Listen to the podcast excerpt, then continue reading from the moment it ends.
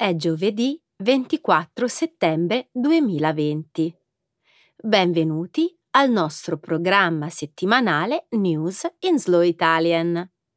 Un saluto a tutti i nostri ascoltatori. Ciao Chiara. Ciao Romina. Un saluto a tutti.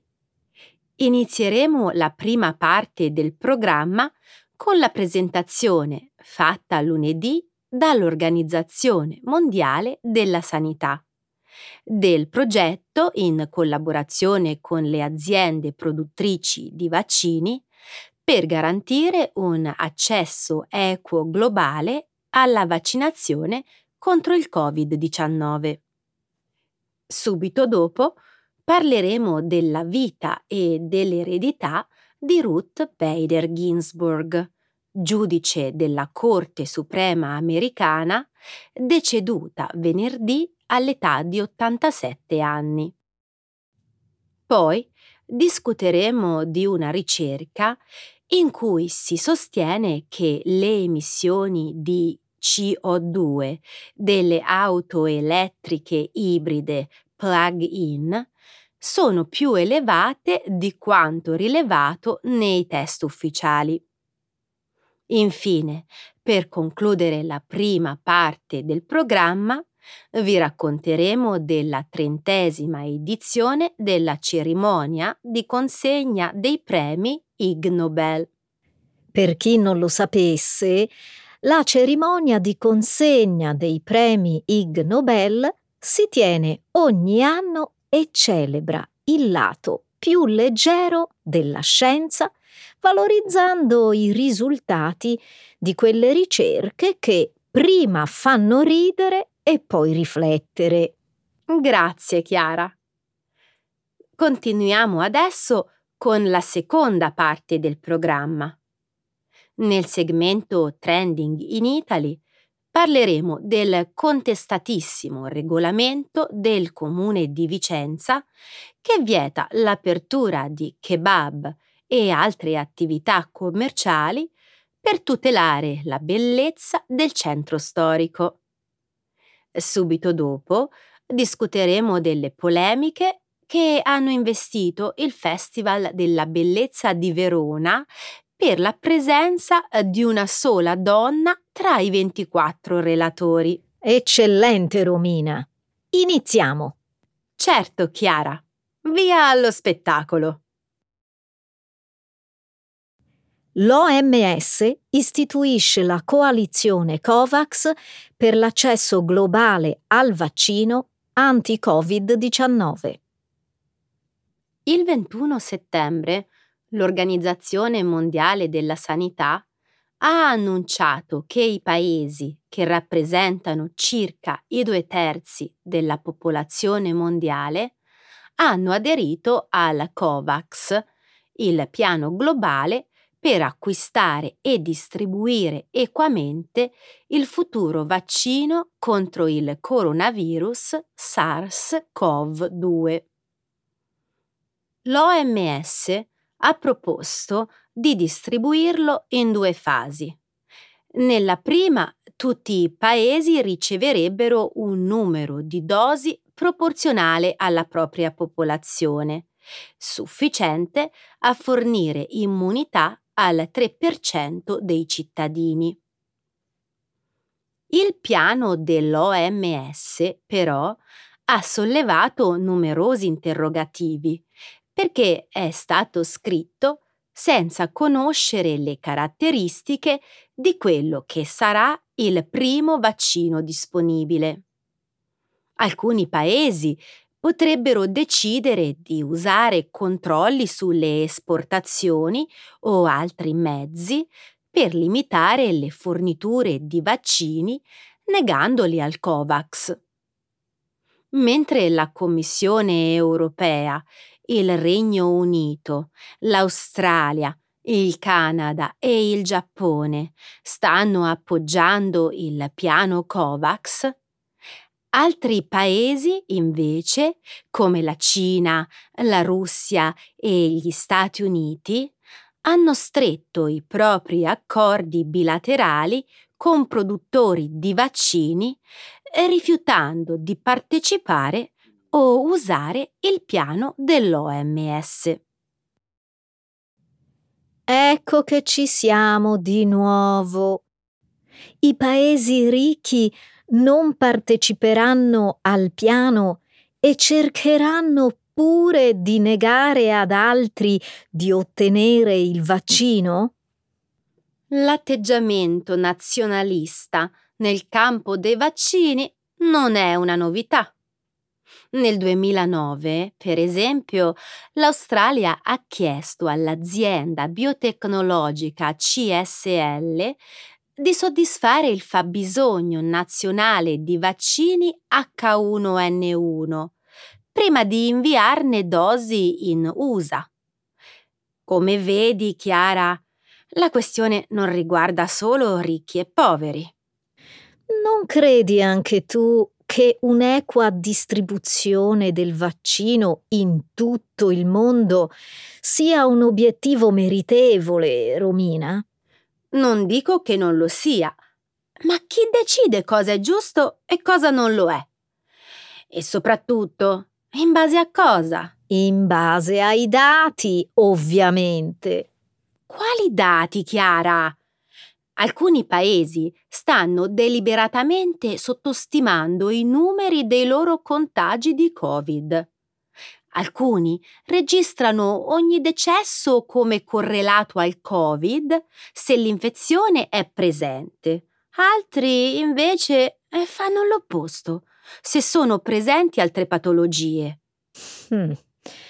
Hai ragione, ovviamente. In questo caso si vedranno picchi improvvisi di casi di Covid in alcuni paesi quando sarà disponibile il vaccino sponsorizzato dal COVAX. Non sarà un processo facile. L'OMS dovrà tenere d'occhio attentamente i governi locali. il giudice Ruth Bader Ginsburg, paladina della parità di genere, è morta all'età di 87 anni.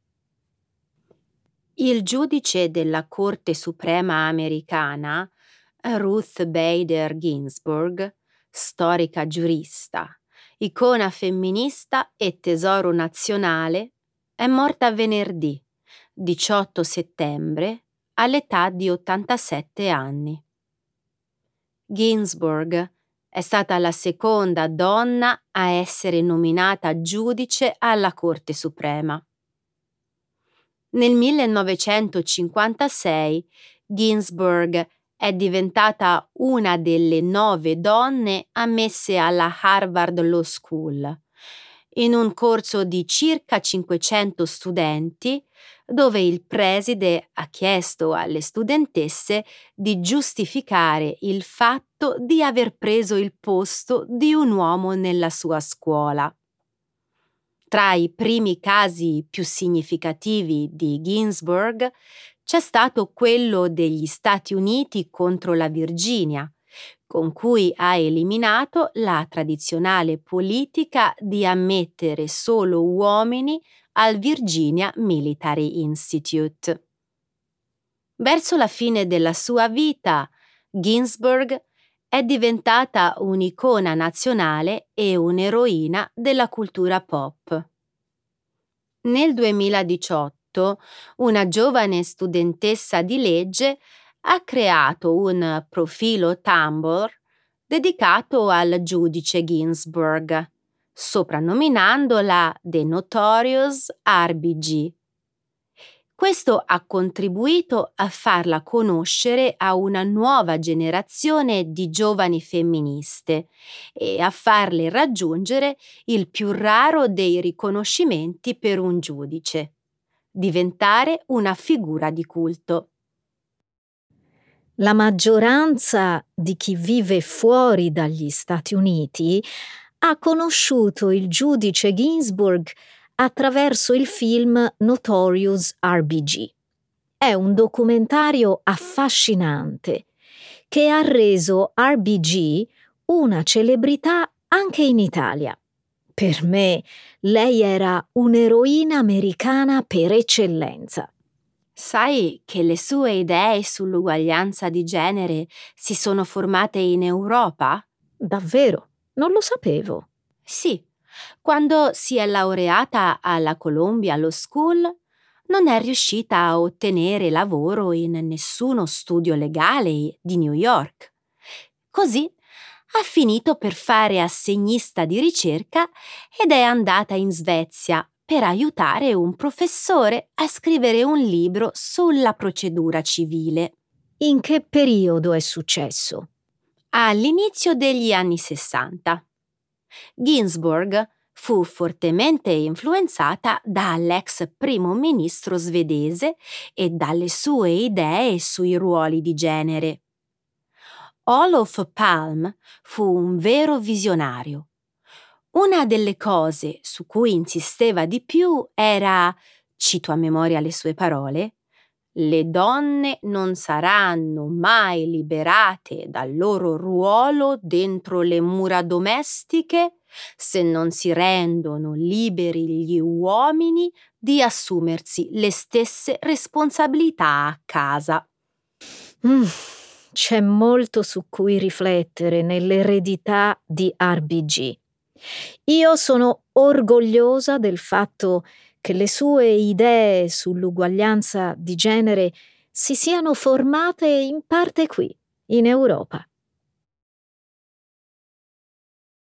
Le emissioni delle auto ibride plug-in sono più elevate del previsto. Secondo una nuova ricerca condotta e pubblicata dal gruppo Transport and Environment, insieme all'organizzazione inglese Greenpeace, in media i modelli di auto idriche elettriche plug-in emettono circa 117 grammi di CO2 per chilometro, un numero considerevolmente più alto rispetto ai 44 grammi rilevati durante i test ufficiali. Nel rapporto del Transport and Environment si dice che il problema principale delle auto ibride è rappresentato dal fatto che molti proprietari ricaricano raramente le loro vetture perché utilizzano principalmente il motore a benzina o diesel. Un altro problema è che molti modelli ibridi plug-in sono progettati per avviare automaticamente il motore a benzina o diesel in un giorno freddo o quando il guidatore accelera bruscamente. Mike House, il direttore generale della SMMT, Society of Motor Manufacturers and Traders, ha definito il rapporto redatto dal Transport and Environment errato perché basato su risultati datati.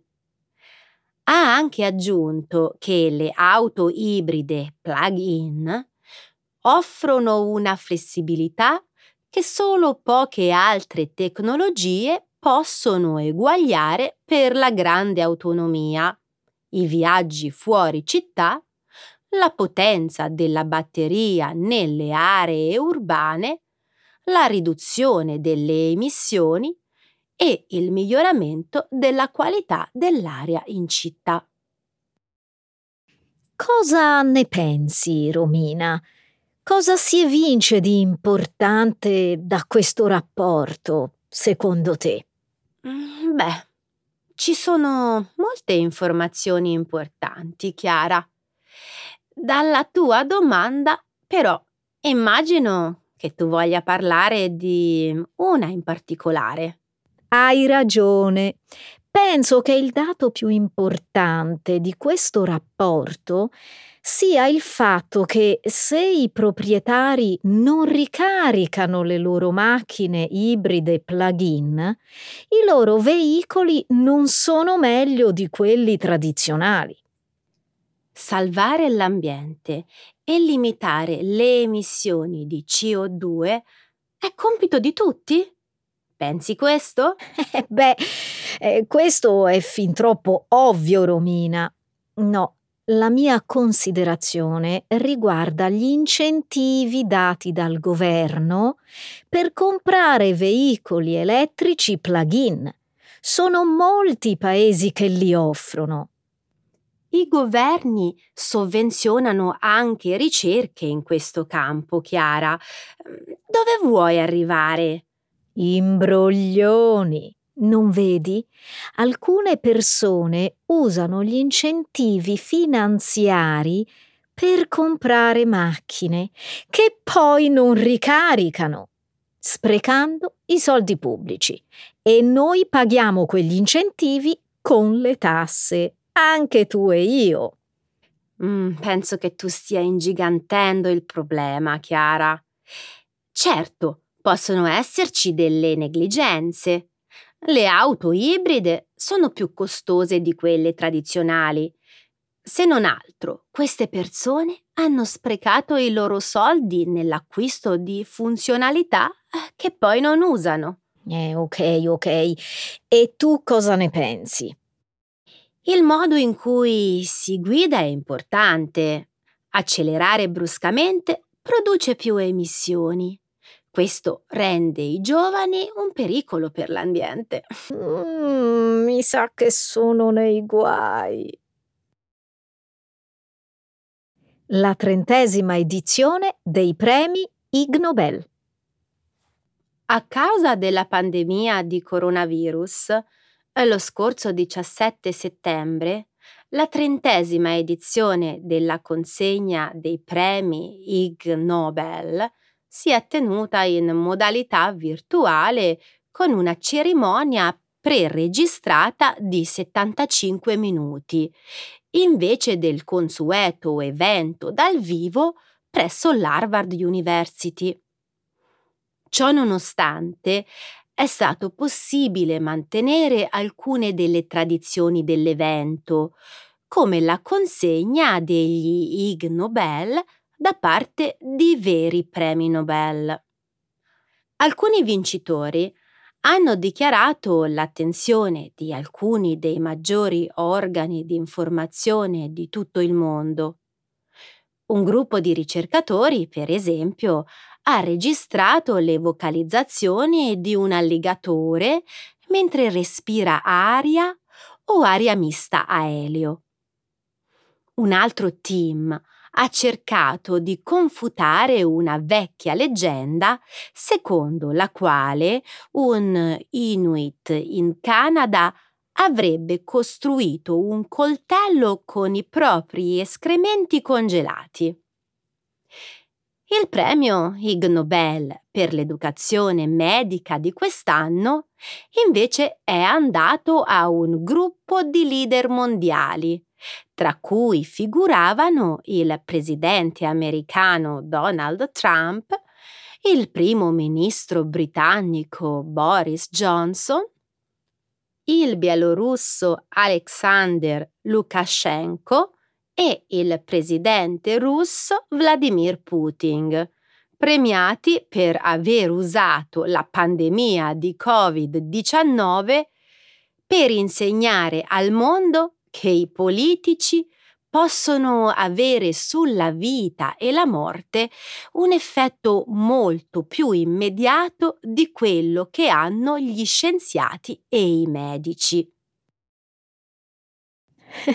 che bel gruppo di leader mondiali che pensano di essere più intelligenti di dottori e scienziati, Romina.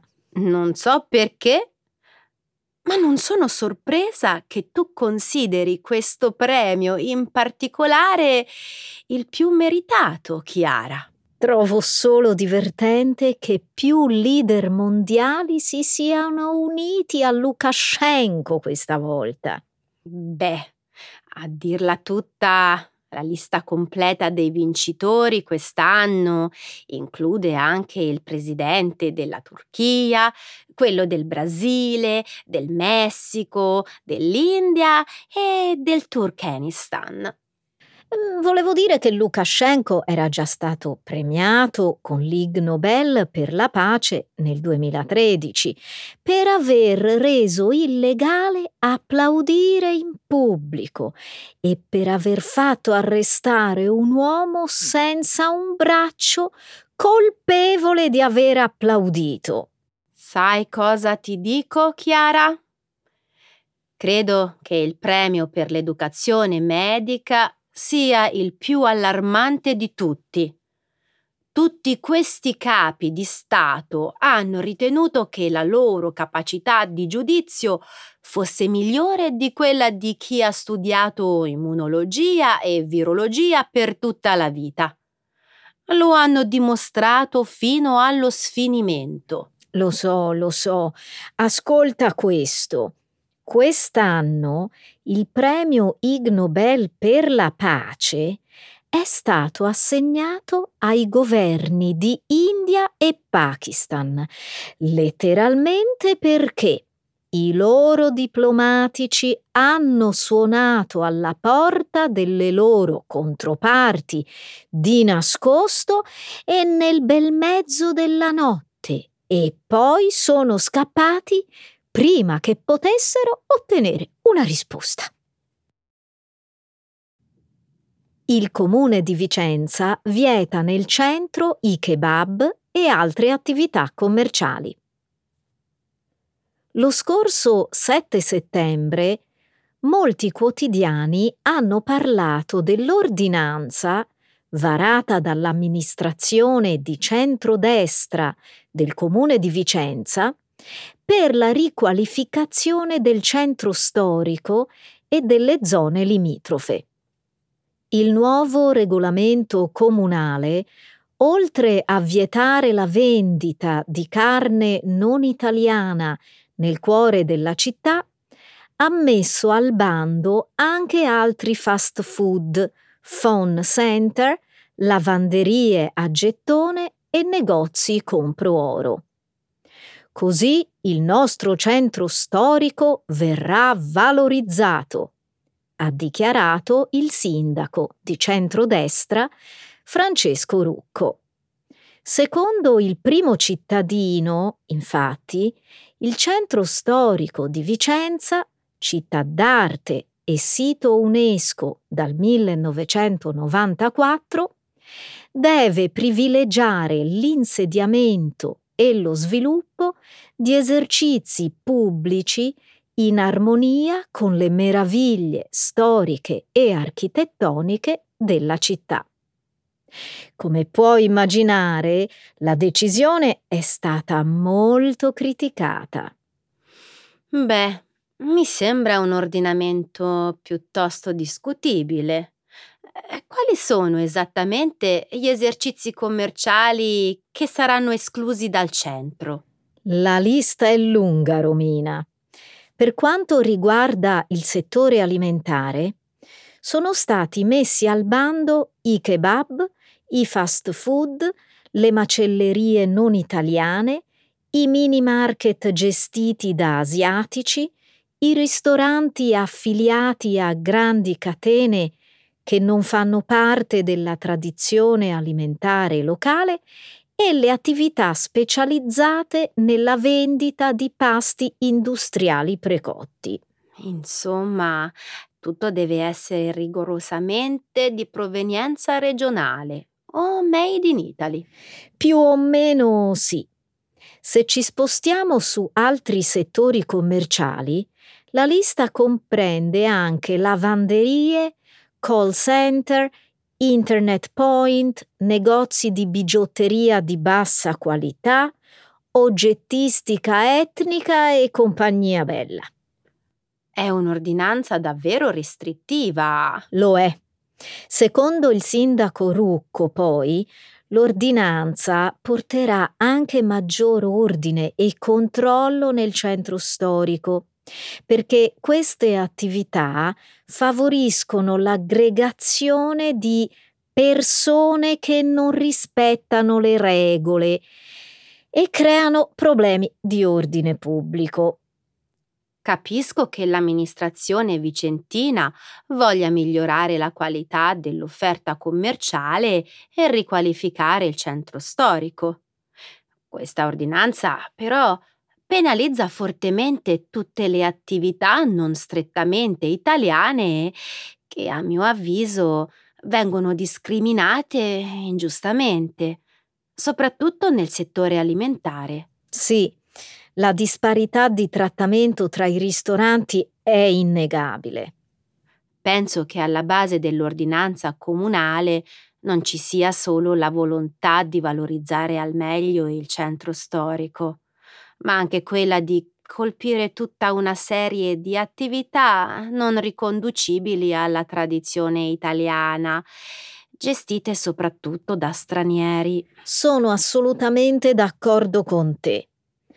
Penso anch'io che questo nuovo regolamento comunale sia piuttosto discriminatorio, anche se non mi trovo d'accordo con chi vede in questa ordinanza un eco delle leggi razziali fasciste del 1938 usate da Benito Mussolini per togliere alcuni diritti ai cittadini italiani di religione ebraica. Immagino che il paragone sia stato fatto per provocazione, Chiara. Lo credo anch'io, ma fare questo tipo di commenti non lo trovo appropriato. Secondo te, quali conseguenze negative avrà questo ordinamento? Temo che se si fa piazza pulita della diversità commerciale, il centro rischia di diventare monotematico, meno vivace e quindi forse anche molto meno interessante per i turisti. È bufera sul Festival della Bellezza di Verona. Lo scorso 19 settembre si è concluso a Verona il Festival della Bellezza, prestigiosa manifestazione culturale sui temi dell'eros e della bellezza. L'evento, in programma fino al 19 settembre all'Arena e al Teatro Romano di Verona, ha visto la presenza di alcuni degli artisti, musicisti e scrittori più rinomati del panorama italiano. Nella ricca e autorevole lista di ospiti invitati alla manifestazione c'erano infatti lo scrittore Alessandro Baricco, il cantautore Edoardo Bennato, il paroliere Mogol, lo psicanalista Massimo Recalcati e il critico d'arte Vittorio Sgarbi. Peccato però che tra loro figurassero solo i nomi di due donne, l'attrice Jasmine Trinca e la pianista Gloria Kampner. Questo ha ovviamente suscitato numerose polemiche, soprattutto su Twitter, dove con l'hashtag tutti maschi molti utenti si sono espressi in proposito. Sì, l'ho letto pare che gli organizzatori siano stati bersagliati di critiche e che a loro discolpa abbiano detto di aver invitato molte altre donne che però non se la sono sentita di partecipare a causa del Covid-19. Che assurdità! Anche secondo me è una scusa bella e buona. Non posso credere che non ci fossero donne disposte a intervenire. Ho capito l'antifona. Comodo dare la colpa alle donne, sostenendo che solo gli invitati di genere maschile abbiano avuto il coraggio di partecipare alla manifestazione. È molto strano, è vero. Gli organizzatori hanno ribadito però che nel mondo della cultura e dell'arte è indifferente l'appartenenza a un genere. Credo che il modo giusto per commentare questa frase sia riportare le parole della scrittrice sarda Michela Murgia, pubblicate su Repubblica lo scorso 8 settembre. Sarei pure disposta a crederci, se non fosse che quando il genere che incarna arte e cultura è solo quello maschile, la differenza mi pare che gli organizzatori l'abbiano fatta benissimo. Difficile controbattere a questo ragionamento. In quell'articolo Michela Murgia aveva invitato gli ospiti uomini a boicottare l'evento per dare un forte segnale alla società e agli organizzatori del festival.